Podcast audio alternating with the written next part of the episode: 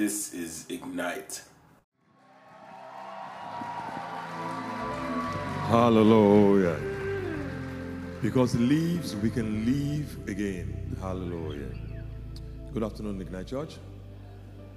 Good afternoon. Um, happy Easter. Can you just turn around to three or four people around you and just shake hands with them and tell them Happy Easter? Yeah, yeah, yeah. If the person around you is not greeting you, walk up to somebody else, it's all right. Just find somebody else that will say hello to you. Just tell them Happy Easter. Yeah, nice to see you. Happy Easter. Praise God.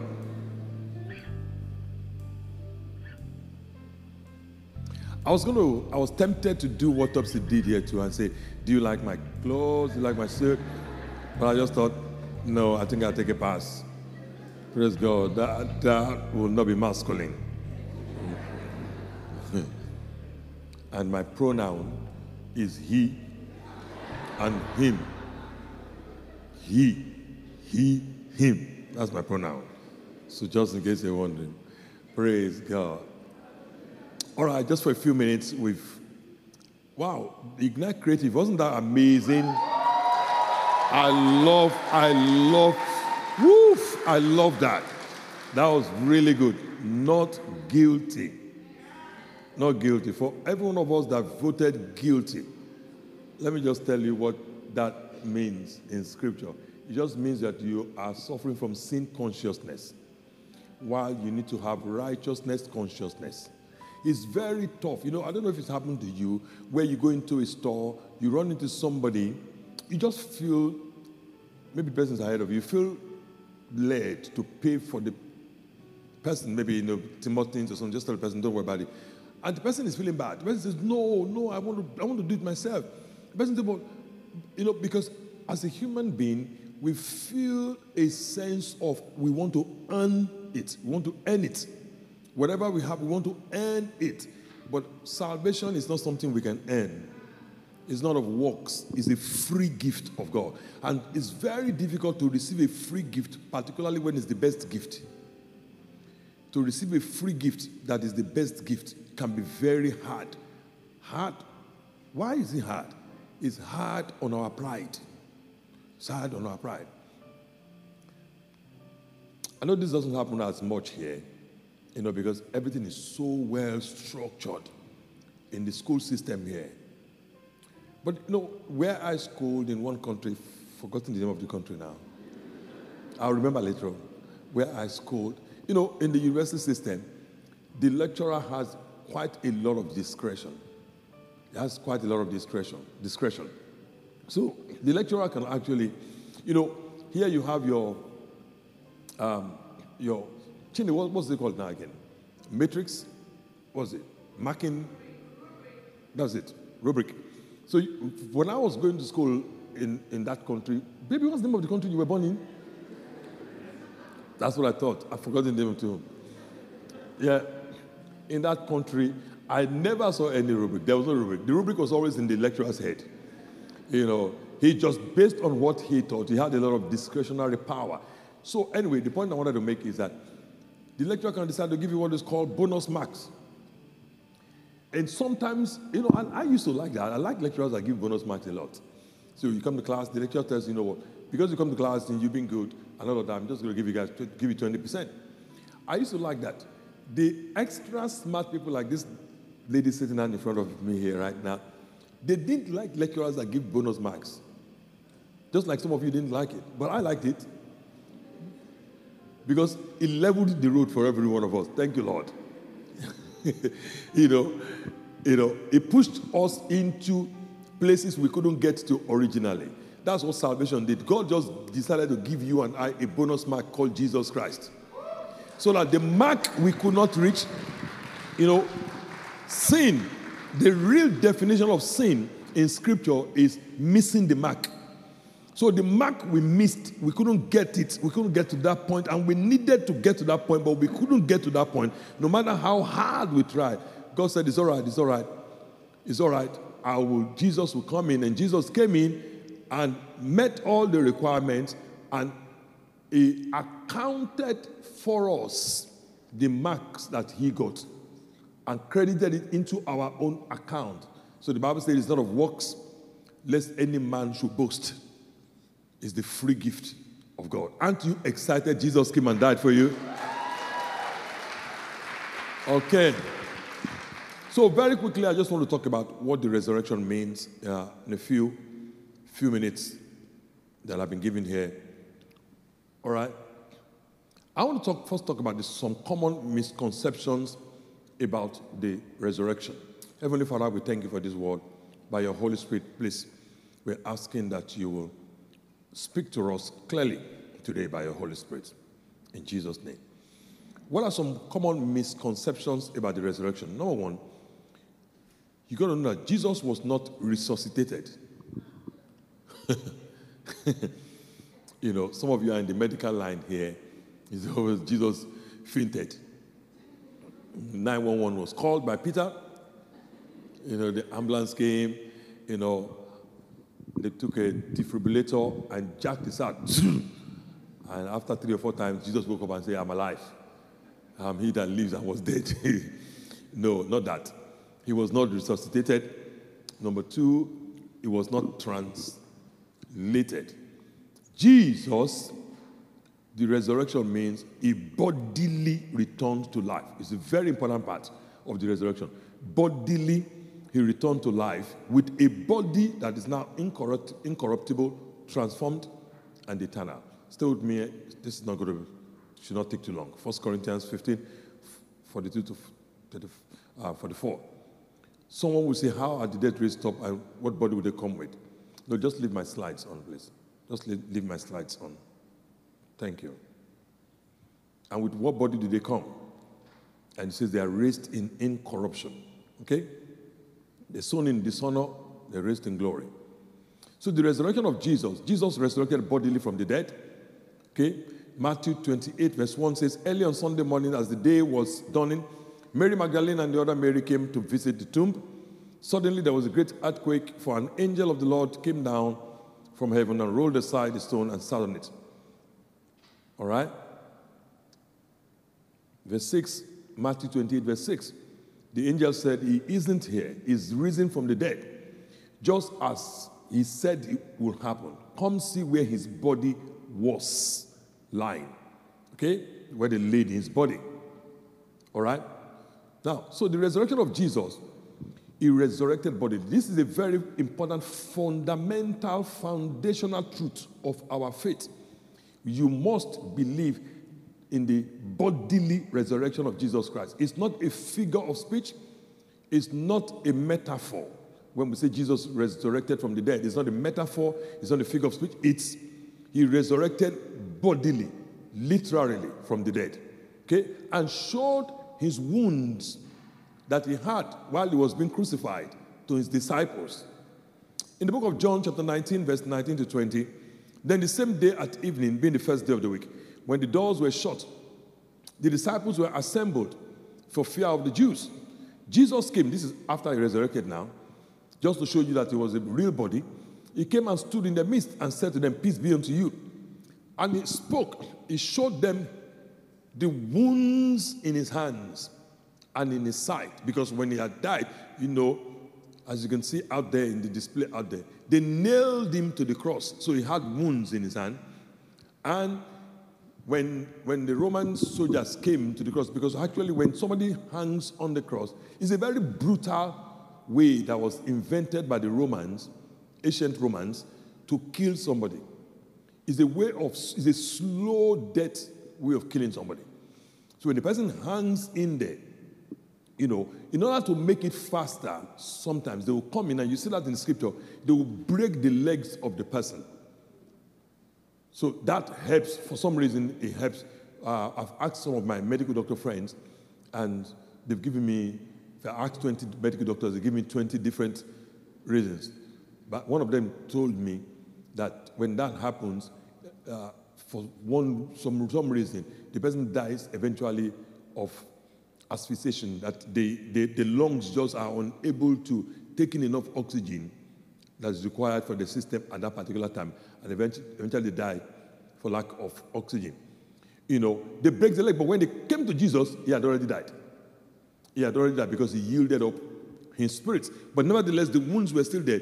But when, it, when, they, when they saw that they had died, one of the Roman, overzealous Roman soldiers took a spear and pierced him on his side. And the Bible says blood and water came out. All of this, there were reasons for all of this in scripture. Okay? The reason why he was pierced at his side was because Jesus told them in John chapter 15 that I am the true vine. My father is the vine dresser or the gardener, but I'm the true vine. So Jesus likened himself to a true vine, to a vine. Now, the people in Israel, they were used to, most of them were farmers anyway, or fishermen. So they were used to the concept of dressing a vine. So, and in the book of Romans, chapter 11, the Bible says that the biological Jews were native olive plants. That people like you and me, that were not biological Jews, but eventually gave our lives to Christ, that were called wild olive plants, but we were grafted in. So when Jesus was pierced on the side, it, by the Roman soldier, who is a Gentile, not a Jew, it was to create an opening on his side that all the other Gentiles can be grafted in. That was the meaning of that. See? So the Bible says they were filled with joy and they saw the Lord. You see, when Jesus appeared to his disciples again, he ate with them after the resurrection. Ghosts don't eat. So the resurrected Jesus was not a ghost, he had a body. And this is a very important concept. And he ate, he actually ate real food with them. Let's look at it in scripture. In the book of Luke 24, 36 to 43, as they said these things, Jesus himself stood in the midst of them and said to them, Peace to you. And they were terrified, frightened, and they supposed they had seen a spirit or a ghost. Some translations will say. And he said to them, Why are you troubled? Why do you doubt? Why do doubts arise in your heart? If you were there in today's world and you were one of the disciples, when Jesus said that, you know what you will have said? Seriously? Like, uh, how often does this happen? That people will go to the grave, after three days they will come back. You're telling me why am I afraid? Of course I'm afraid. For some of you, if you get home now, you see your late grandmother waiting for you, wishing you happy Easter. What will you do? Well, somebody said, I'll run back to church. I'll run back to church and come and stay in church. Say, hey, PWA, come help me. Then Jesus said to them, Behold my hands and my feet. It is I myself. Come and touch me, handle me. For a spirit does not have flesh and bones as you see I have. Ignite can I go one step deeper here? It's very important. Can I go one step deeper here? All right, let me show you something here. Jesus said, notice the words Jesus said. Behold, handle me and see. Touch me. A spirit does not have a body. But Jesus was going to say something now. When you want to say, I'm a human being, what phrase do you normally use? Say, I'm a human being. I'm flesh and blood. When Jesus said to Peter, he said, Flesh and blood has not revealed this to you, right? But when Jesus was going to describe himself here, he never used the word blood. He said, Flesh and what?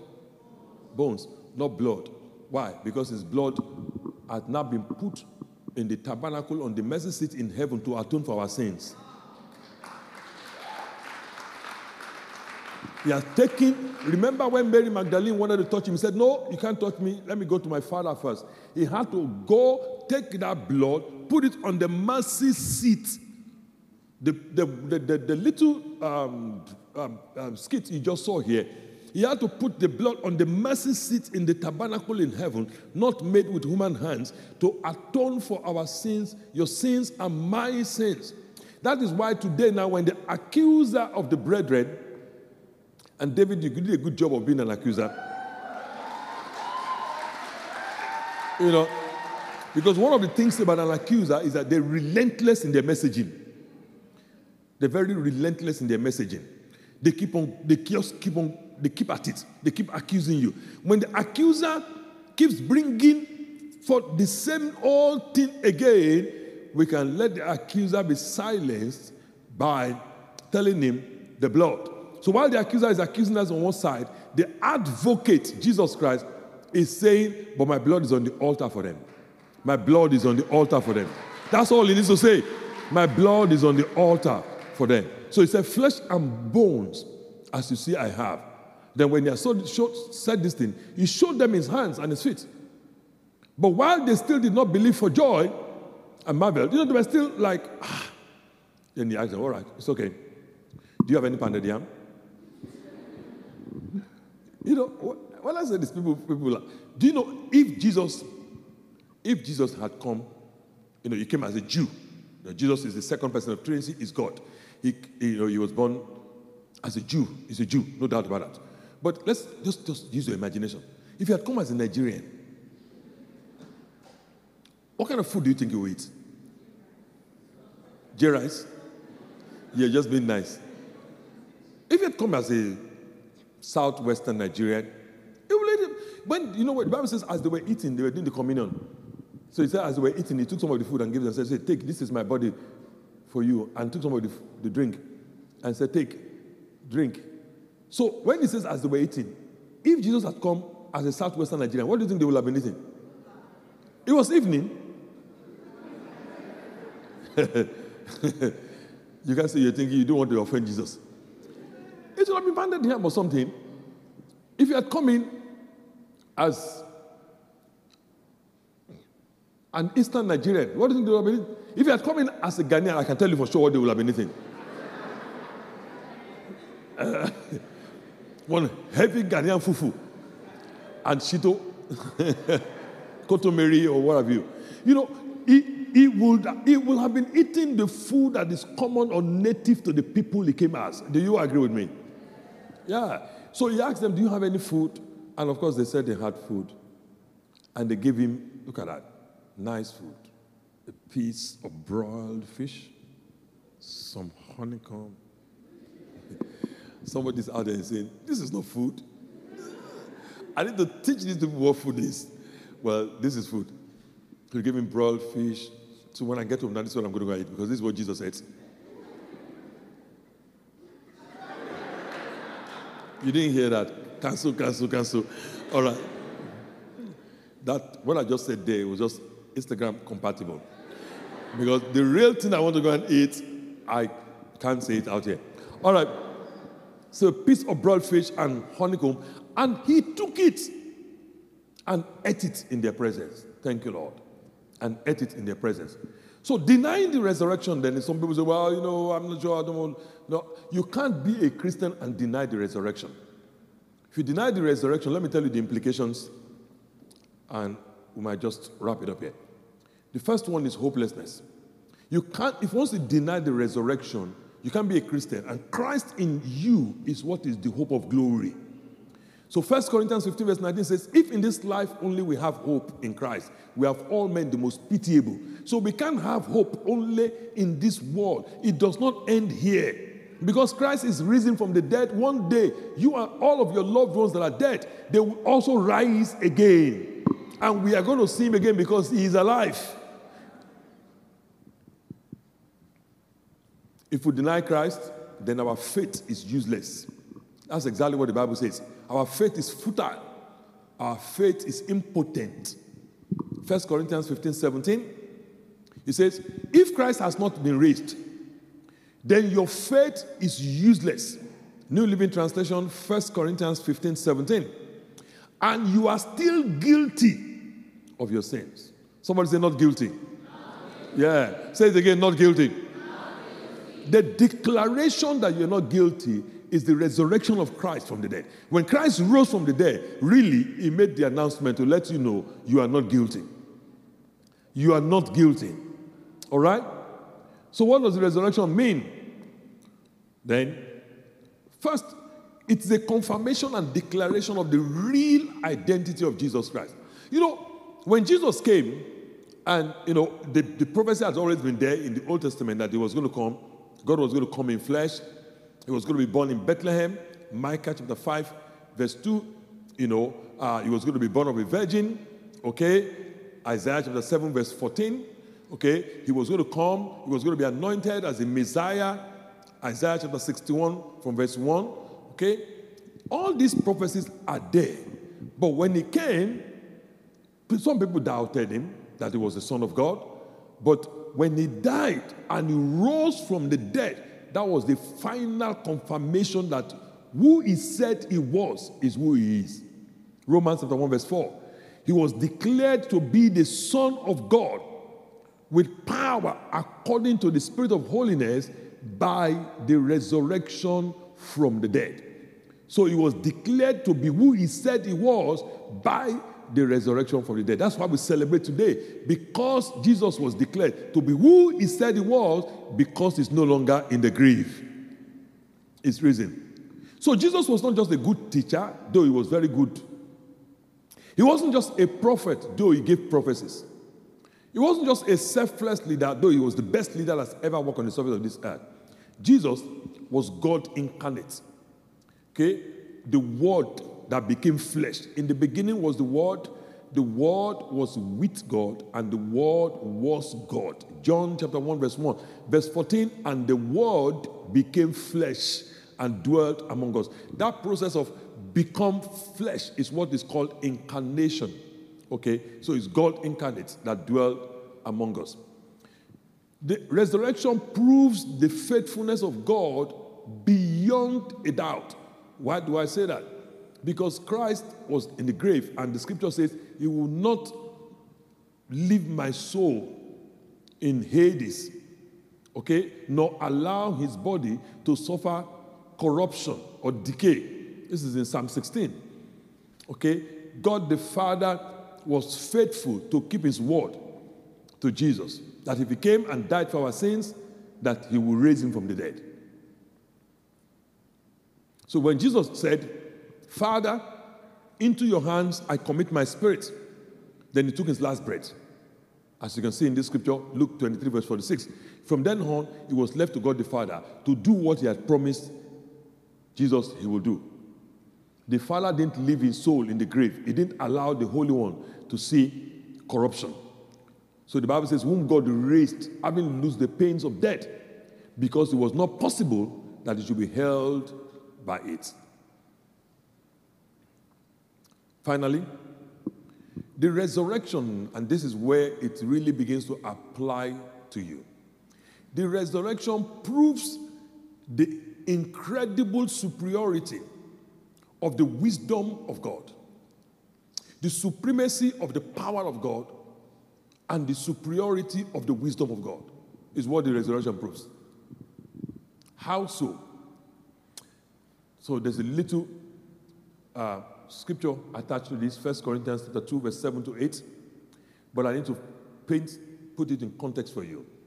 Or let's look at the scripture first, then we'll come back to it again and we close. This is what the scripture says. We speak wisdom in a mystery. The hidden wisdom hidden wisdom, which God ordained before the ages for our glory. Pay attention to verse 8.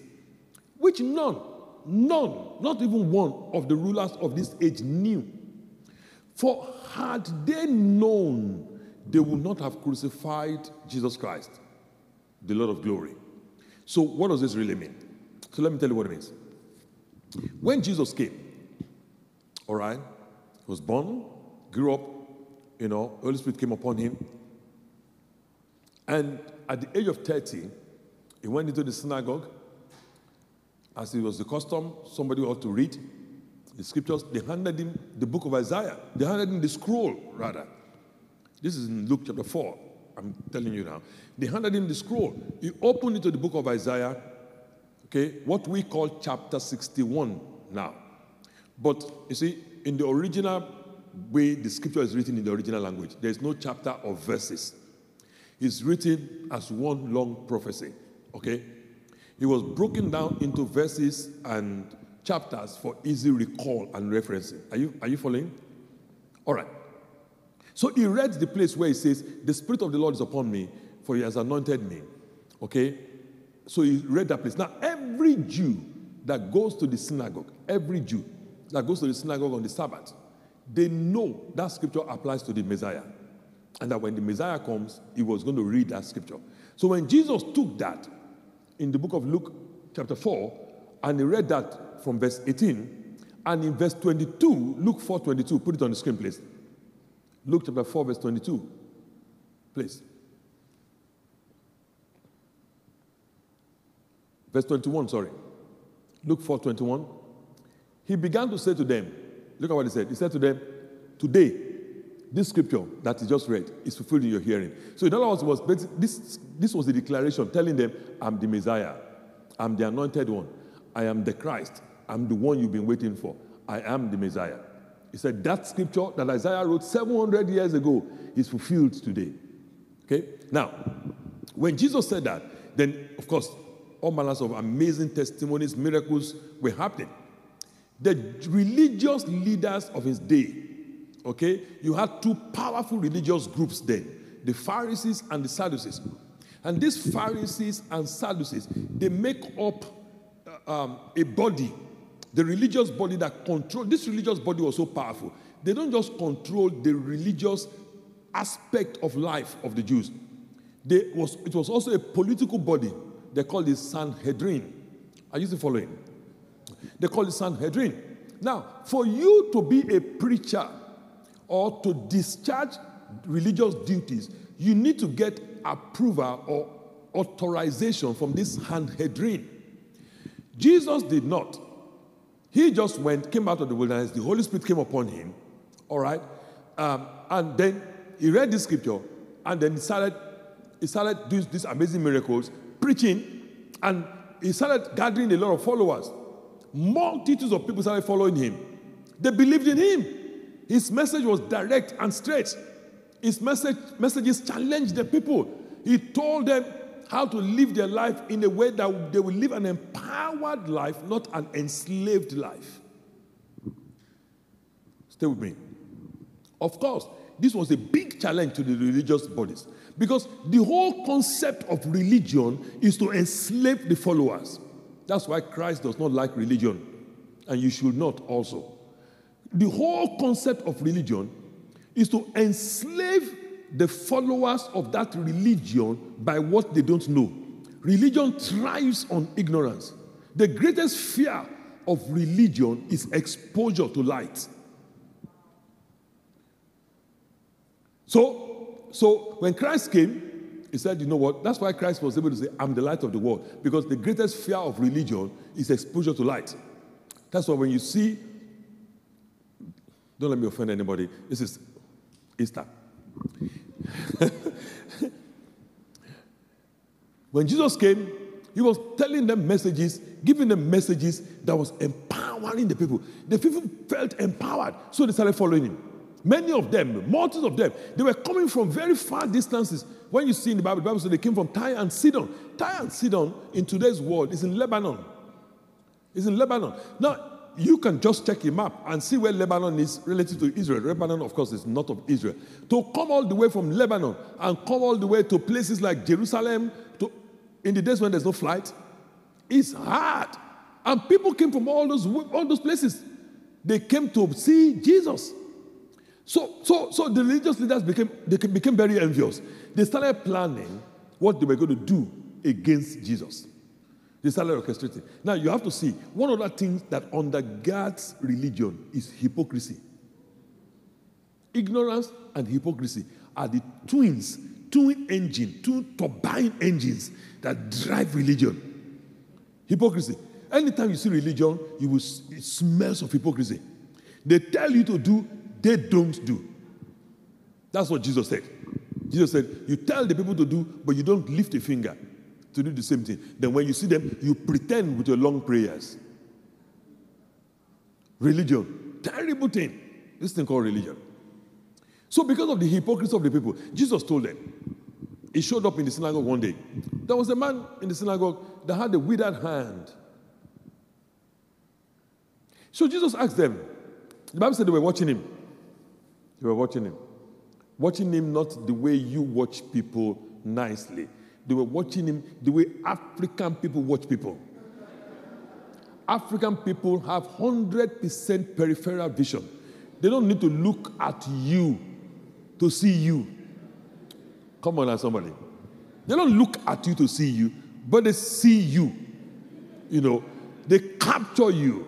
Okay? So they were, they were, they were, they were eyeing Jesus kind of looking at him, whether he will heal the man.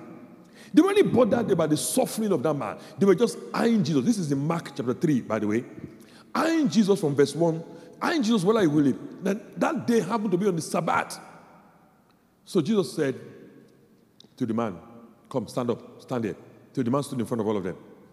So Jesus said, I want to ask you a question. Is it good to do good?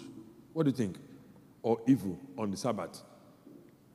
And usually in the scripture, when you read the Bible, you see every time Jesus asks them a question that hits their core, that exposes their hypocrisy, the Bible says they will keep quiet. They will not say a word. So Jesus said to them, You guys say we should not do anything on the Sabbath, and that's fine.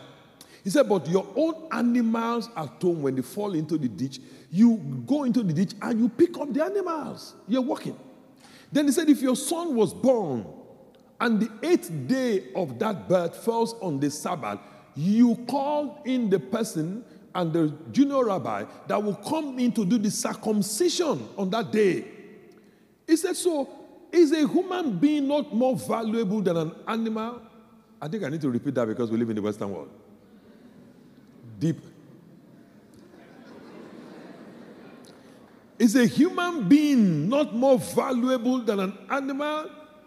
Do you know that in this part of the world, in the Western Hemisphere, people go to prison for mistreating animals, particularly in the US? And I, when I say this, people laugh, but it's true. I'm an animal lover.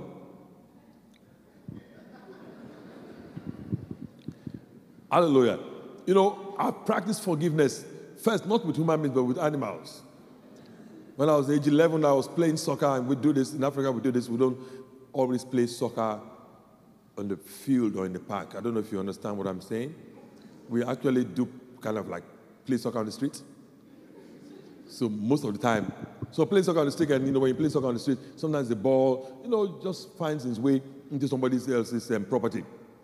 You know, so the ball finds into some property on the street. So of course, I, my one of, one of my friends, we just in the heat of the moment, we ran into the house. You know, I didn't even see anything at the gate there. They had beware of dogs. I didn't even look at it. I was just trying to retrieve my ball, the ball, to go and continue the game. We ran in there instead of my friend or two other people that came with me, instead of them to quickly warn me, they had disappeared. Lo and behold, I was faced with the moment of truth. With this dog, I still remember clearly the dog's name is Captain. And the dog came after me. And the owners of the dog in the house, and they were calling it Captain, Captain. The king said, No, I have to finish this one. after all, the Bible says, Whatever your hands find to do, do with all of your might. And he came after me. And, you know, and I was 11 years old. And I, I the fence was so, so, you know, for an 11 year old, the fence was so tall. So I was so high. So I, I, I tried to go over the fence, you know, I jumped and I couldn't make it to the end, to, to the top of the fence. So the dog just came and pulled me down. And he didn't pull me down by asking me nicely. He pulled me down with his teeth to my midsection and pulled me down. Dog bite. You know, and was still trying to continue the job it felt God gave him to do. So I had to fight off the dog. Now I felt I was fighting for my life, defending myself all kinds of defensive marks all over my hand. But I've forgiven the dog. I'm an animal lover. But the life of a human being is more important than the life of a dog. It's hypocrisy. Jesus was telling them. So Jesus healed the man. He healed the man. There was a woman that came into the synagogue in Luke chapter 13. 18 years, this woman has been bent over by an evil spirit. But she was a regular in the synagogue. Jesus healed the woman. And the leader of the synagogue that ought to be saying, Praise God, finally, this woman has been, ah, oh, this problem has been taken away. The Bible says the man was filled with indignation. Luke 13. The ruler of the synagogue was filled with indignation. Can you find the scripture and put it on the screen for me, please? Luke 13. Chini, you want to go in there, please? Jump in there for me. Thank you. Quick. Luke 13. The ruler of the synagogue answered with indignation. Why? Because Jesus healed on the Sabbath. Luke 13, 14. Jesus healed on the Sabbath. he- filled with indignation. So this is hypocrisy of religion. So they didn't like Jesus. So they started conspiring. They started conspiring that they were going to kill him because they have to put a stop, they felt, to this threat to their hegemony. This was a threat to their political status. It was a threat to their way of life. It was a threat to the way they've set this thing up for a while. It was a threat. Jesus was exposing the people to light. It was showing them that life could be better. You don't have to be enslaved to this system. They didn't like that. A woman was caught in adultery. A woman was caught in adultery. A woman was caught in adultery in the very act. But she was the only one that was brought for judgment. But she was caught in the very act. How? Was she doing it virtually?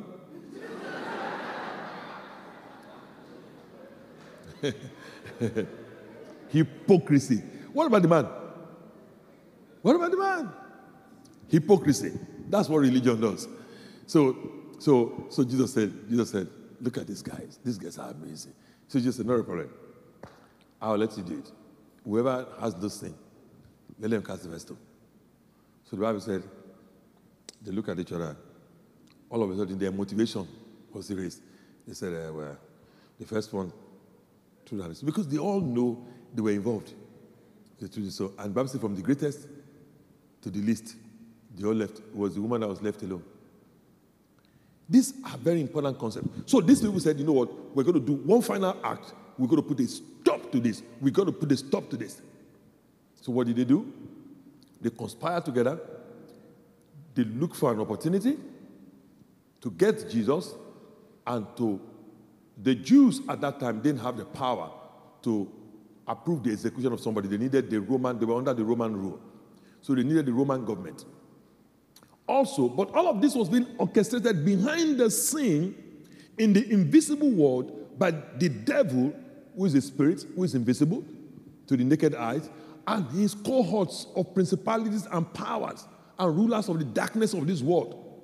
Are you following? Orchestrating and inspiring the religious authorities until they went to the Roman ruler called Pontius Pilate, who approved the crucifixion Okay? And the crowd, Pontius Pilate even told them, guys, listen, let's reach a compromise here. I know you don't like Jesus.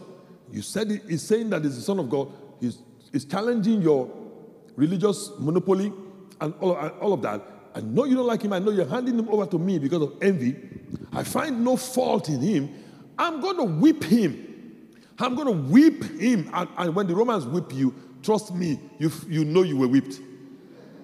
The Romans, they, you know, in, in, in, the joke, the joke about this is that in Bible times, the Romans were good at something, the Jews were good at something. The Jews were good at stoning people, the Romans were good at whipping people.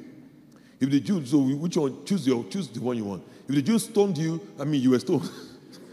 you were stoned. They were very good at stoning people. And the Romans, the, the Romans invented different technologies to whip people. They had, they had uh, different types of whips for different types of offenses. You know, the capital offense was treason. Treason. If you if you are if you rebel against the rulership of Caesar, who is based in Rome, that's treasonous. So they had this whip. They, they, they, that's why the Jews, the Romans whipped so much. They were so confident. They had people, eh, departments in their military that were just giving to whipping. Imagine your children ask you, Dad, what do you do? so, well, I mean, I, I flog. I'm a flogger. So sorry? Yeah, I flog people. So, as a matter of fact, when they have serious offenses, that's when they call me. you know, you know, they had different categories of whips. They had ones that had jangled bones at the tip. They had others that had lead at the tip. So told, Pontius Pilate said, I'm going to whip him, then release him. But Bar- Barabbas, let's release Barabbas because you normally ask for one person. Now, Barabbas has committed treason. But they said, no, no, no, no, no, no, no, no, no, no, no. They said, we're going to keep, Bar- we're going to release Barabbas to us. We don't want him. You, you, this Jesus, he must be crucified. Pilate said, what? What has he done? He- whatever you say is done, it's not risen to this level. They said, we don't even want to care. So Barabbas, said- um, Pontius Pilate said, I don't want to have anything of this. I'm going to wash my hands of this. They said, it's okay. His blood is on us, on our children. That's exactly what they said in Matthew chapter 27. The people answered, His blood is on us and on our children. That's what they said. You could see the determination. They wanted to eliminate what this was. So that's what the Bible is saying. While they had all these plans, Satan was motivating them to have all these plans and say, No, no compromise. Finish him. Because death was going to be his last day. What Satan did not understand is that the best of his plans, the best of the plan of the enemy, has actually, by God's own plan, had incorporated the worst of Satan's plan. So that when Satan does his worst, God's plan already accommodates that and still continues with his own plan. So, Satan did not know all this while. He was actually playing into the master plan. So he did that, killed Jesus. And in hell, they thought all was done until Jesus rose from the dead. But when he now rose from the dead, the problem Satan now has is that it's, not, it's now no, not just Jesus only that is carrying the resurrection power. From now on, every believer, everywhere, now has the Holy Spirit inside them. So now, Satan doesn't have only one Jesus to deal with, only one problem to be. He now has many Christ like people to deal with, also called Christians or Christians. You see? So when Satan sees you right now, you remind him of his defeat. That's why what was a symbol of shame and defeat, a real symbol of shame and defeat, the cross, during, during, you know, today now we make it a religious symbol, we wear the cross. You need to understand that in the days when Jesus was here physically, the cross was a symbol of shame. It was a symbol of if, if a member of a family or somebody you knew was crucified on the cross forever and ever. That was a terrible thing. The cross was a symbol of shame, was a symbol of, I mean, terrible thing, of, of, of real disgrace. Now, this, this cross, because Jesus rose from the dead, now became a symbol of victory and the symbol of defeat of the devil. So every time Satan says the cross now, it reminds him of his foolishness. That you mean I was this foolish? I did not know that all of my energy, motivation, activity was working. I meant it for evil, but it worked for the good.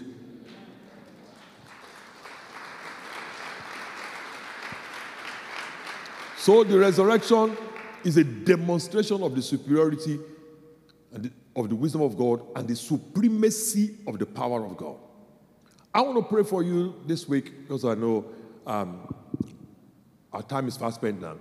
I want to pray for you this week. Just what I said in this last point that the superiority of the wisdom of God and the supremacy of the power of God will work in your life. Let's, let me give you an example. I studied pharmacy in school when I came out of school. By the grace of Almighty God, I had in Nigeria, as at the time I came out of school, I graduated from the university in 1990. If you have family members, uncles, brothers, daddies, mummies that come from the country of Africa, uh, the continent of Africa, the country of Nigeria, you can ask them around, around that time. Coming out of the university as a pharmacist, I got what was the best job in pharmacy at that time. I was working in a multinational company called GlaxoSmithKline. Um, I was working there from Nigeria at that time, which was a big deal. Uh, for some of us in the part of the world, it might not look like a big deal, but from Nigeria, it was a big deal. At that age, then, I got a job. They sent me to the US for training, England and the US for training. Came back, they gave me an official car with an official driver. Friends, as at this time, coming out of university, doing my internship as a pharmacist, doing military slavery, sorry, and National Youth Service Corps for the government of Nigeria one year to pay my dues since students in Nigeria at that time don't pay tuition. So they enslave us for one year to repay the tuition fees. So I, I did that. With all of that, I was still 22, going to 23, and I had an official driver that was more than twice my age. I had so much money, I didn't know what to do with it. Then I left it, decided I wanted to go to London. I got to London, met some, some of my classmates, we're living together in London, England. Then we all decided that ah, the money they pay pharmacists in America, my God, is better. So we calculated it and changed it to Naira. And all of a sudden, we're on the richest list in Africa. we're so excited. I mean, we're young, 22, 23. We're so excited about the opportunities, not opportunities in life, opportunities for every that awaits us in Africa. We're going to spend money, man. Praise God. So we decided to go write our exams in America. So we put in, sent in our, our, our documents, transcripts, and all of that. By the grace of God, by the grace of God, when the American institutions replied, you know, for, all of us that put in, I was the only one they told, you're okay straight away to come and write the exams. Every other person, they told them, mm, yes, but, yes, but, yes, but, still do this. Yes, but, but for me, they just said, go ahead. So I was oh my God, this is great. Now, I've been to the US before, not a big deal. Then I went to the American Embassy to go and get my visa to go write the exam. And the American Embassy said, no. I said, I mean, what do you mean no? Is it like no, like N O, no? So I said, all right, I'm sure this whole thing is just all a mistake and all of that. So I came back again. Because it was supposed to be a mistake, right? And again they said, no. Ah, are you serious? Then I went back the third time again. And they said, didn't we tell you no twice? I said, yes. They said, so this time around, we're not going to just tell you, we're going to say, no. So I remember that day very clearly. The lady that stamped my passport because you know they're very nice. You know, it's, an embassy. They're diplomatic. They don't tell you. They don't write no on your passport. They just say application received. That's it. Application received, but visa not released. But application received. I remember that day very clearly. The lady that put the stamp on my passport. normally, when you stamp a passport, you just stamp it, boom, and push it back to the person.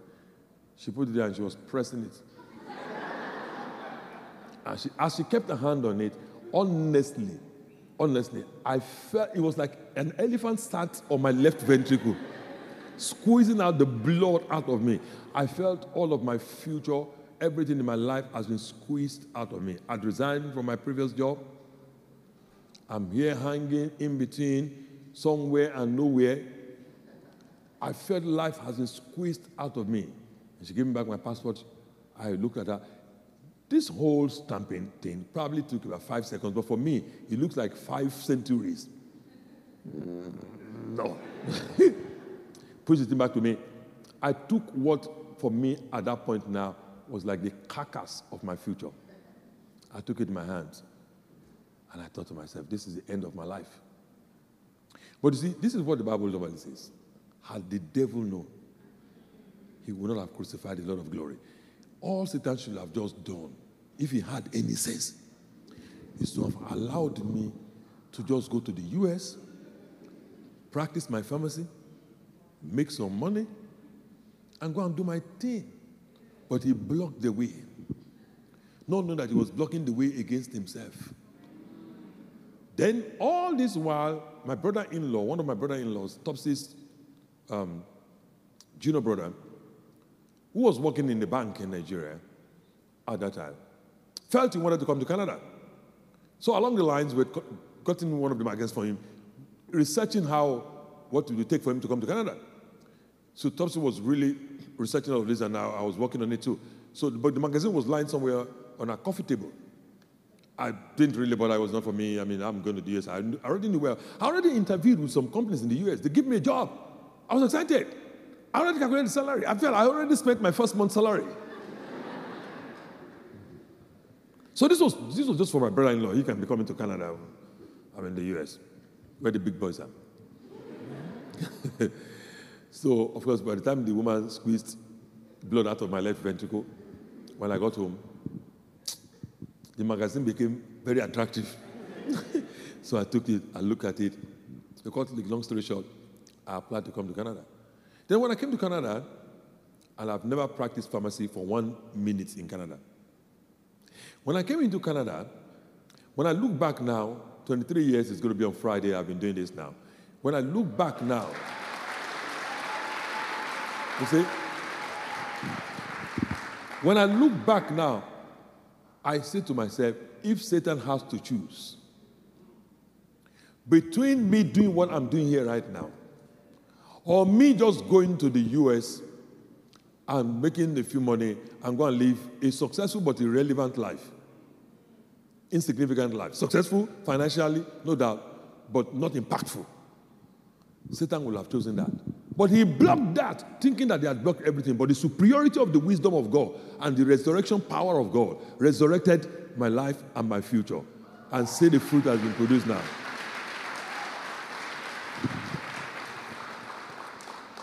That's the same thing with you, what God can do with you. No way is permanently blocked for a Christian. You can't get to a point and say, ah, there's no way anymore. Not for a Christian. As long as God is on the throne and the resurrection power is at work, there is always a way for you. If there's a Red Sea in front of you and the situation, listen very carefully, the solution you think you will need is unprecedented, then you are very much in good company. Just because that's never happened before does not mean God cannot customize an unprecedented solution for you. He can. He can and he will. His wisdom that will solve the issue will make the devil know he is foolish because he is foolish. The supreme power of God will humble the enemy and all of his cohorts concerning your life. Please say amen to that. This is what God did for me. So one day I was in Canada here many, many, many, many years ago. And Thompson and I were, you know, fooling around, just basically teasing each other, driving. Well, I like to drive, so we're taking a drive and all of that. And Incidentally, we had our passports in our hand. So incidentally, just came to us and Thompson. He said, What are you? I feel hungry. I said, Okay. And we're driving, we're on our way, we're just driving to St. Catharines area. So for some reason, we're just 10 minutes away from the US border. So he said, Let's just go into the US. Oh, since we we just traveled, we come back, I think from Nigeria or somewhere. We had our passports with us. So we just drove into the US. Drove into the US, branch in one McDonald's, bought McDonald's, milkshake, everything, and turned back and we're on our way in. Then got to the Canadian border, and they asked us where you come from. Oh, US, just what do you go to do? So I showed them the burger. I said, we're just driving, felt hungry, and we just felt we go to the US, and we had our passport. with us. we just went, got the burger. They said, so the you As we moved just a few seconds away from her, I just remembered three times they didn't tell me, they didn't allow me to go. And now you are going in just to buy burger. Look at the wisdom of God. So it wasn't really that place is for some people, but it wasn't the place for my own destiny. And the place for my own destiny was here in this country. And see what God, I wanted to say, has done. He has, but see what God is still doing. Stand on your feet like a champion. Very quickly, I want to pray. I want to just pray for somebody here today. Is it okay if I pray for you? Yeah, yeah, yeah, yeah. I want to pray. I want to pray very quickly for somebody here. Before I pray, listen to me, friends. I want to give you a challenge because this is real to me. This is real to me. This is what changed my life. When I was disillusioned in London at that time, I was disillusioned. I, I couldn't believe it. Because, you see, for me, it was a real shock to my system. Everything I've touched up to that point that I went to that embassy has always worked out for me. Everything. And I mean everything. When I got the original visa to go to the US from Nigeria in 1993, I remember clearly was, there was a riot going on in Nigeria. The, all the embassies were closed. The American embassy in Lagos was closed. They weren't releasing people, but they opened it for my company, SmithKline Beecham at that time, just to, for guys for us to come in at 7 a.m. appointment on a Tuesday morning. We went in, we went in, there were about 60 of us in three batches. First batch, they denied a few people. I was in the second batch. I just started work not too long ago in the place. I was in the second batch. Ahead of me were people that had been working in that company for over two years. They denied them. Then they said to me, next. And I got in there and they gave it to me. I went to the British Embassy. Two days, a week later, they gave me multiple visas. So I'm like, I'm the king of the world. I write an exam. I didn't do well. I'll come out in 95, 96%. I was physics 105 in the university, I got 102% in the exam. Everything I've touched worked, just worked miraculously. Then here one little young girl.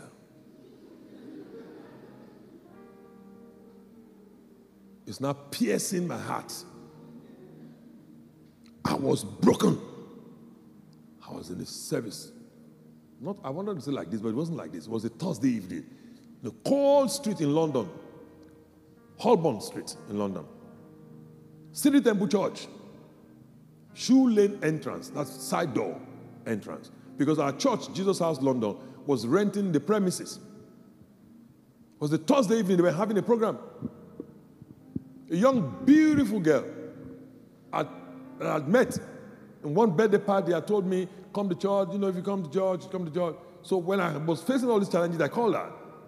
You know, so she said, you know what, um, there's going to be a service this Thursday. If you come, you know, I said, I don't have um, money to buy, we call it travel card in London, England. To buy the travel card, which was about 20 pounds. She said, well, if you come, I'll give you 20 pounds. I'm like, that's a good deal. I'm going, that's a good deal.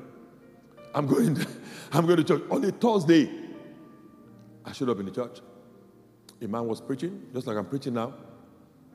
I can't even remember what he said, but I remember how I felt. I just felt I needed this Jesus.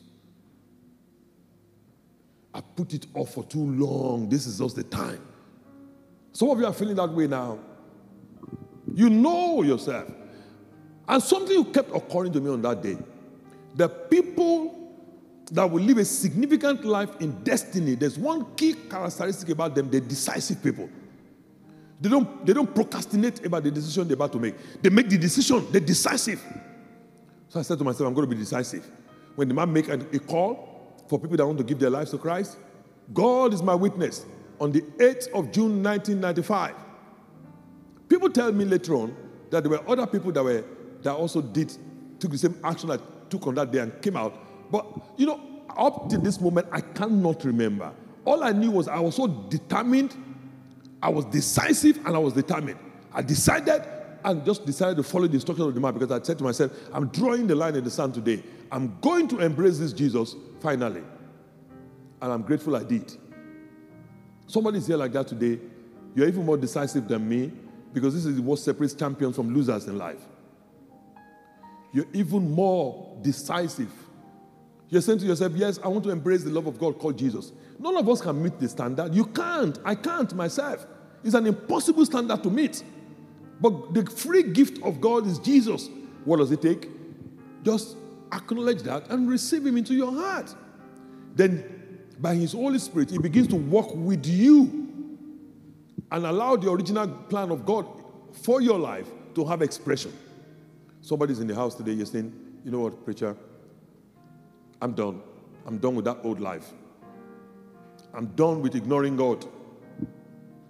I'm done with procrastinating and postponing it. I know exactly what to do. I just want to do it. I want to be decisive. I want to make up my mind. I want to come to Jesus. Somebody else is saying the second category of people, yes, I want to come. To, I did this, Pastor. You got to know my story. I did this. But along the line, some things happened, Pastor, and I have my all my reasons, and I've gone back, and I don't even know if God is going to take me back again. Let me just tell you straight away. God is going to take you back. He sent me here just because of that. His hands are wide open. This is a season for you. If you have ever given your life to Christ before and you've gone away for Him to embrace you. So if you fall into one of those two categories, wherever you are in this hall, and please don't feel embarrassed because you know this is not about embarrassing you. It's not, a, it's not a shameful thing. And this is not a secret cult. We're children of light. Anybody in this building that has any iota of wisdom has embraced the free gift of Christ. So if you fall into one of those two categories, please place your hand on your heart. I want to pray for you. Thank you. Thank you for your honesty. Thank you for your sincerity. God bless you. God bless you. Keep those hands there. Keep those hands there. God bless you. God bless you. Keep those hands there. Keep those hands there. God bless you. You know, our, our expression of our faith, which is what you're about to do now, as I pray for you, is definitely personal relationship with you and God, but it's never private. It's not private. There is always a public dimension to it. Okay? There's always a public dimension to it where men must know. Men need to know. When we get married, there is a public dimension. Of course, it is the two people getting married that will make the vows, correct? But it is always before God and before man. There must be the before man. Luke chapter 12, verse 8 says that there must be the before man. What I want to do, please, and today, because today is Happy Easter, I want to have the opportunity and the privilege to shake hands with you. If you will come to the front here, I will come down there myself and we can pray the prayer there. Please come out. Let's meet. Let's meet down there. God bless you. God bless you. Come on, Ignite Church. Encourage them as they come out. Don't be shy. Don't be, don't be shy. Don't be shy. Come, come, come. Don't wait for the first person to come. Just come. Come. Come. Wherever you are, come. Keep coming. Just come and stand there. Thank you. If you're coming from the back, you can still come. Yes, keep coming, keep coming. Come on, Ignite Church, get excited.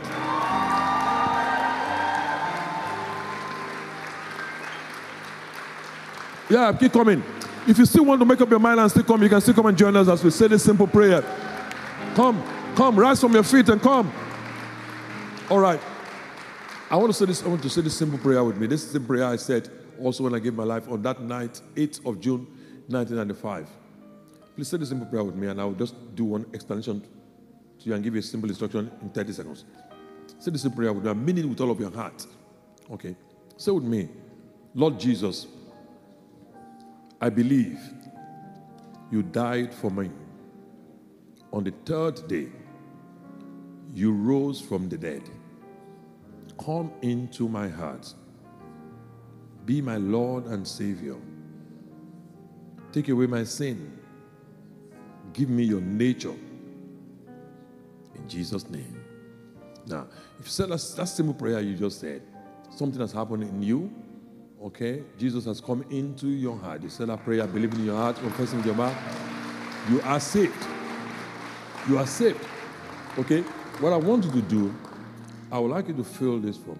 We have a, um, uh, you need to be baptized in water. We have a water baptism taking place actually here at this spot on April. Oh, next week Sunday. So I will definitely want you to please join and be part of that water baptism experience. All right, on Sunday, next week Sunday, right here in Ignite So I want you to fill this form. You're going to hand it over back to that gentle, handsome young son of mine. All right. Do you have a card pen? Oh, you do. Please, you just also fill it in. I will appreciate that. And is it okay if I give you a hug or something? I, I like hugging people. Is that all right? Please.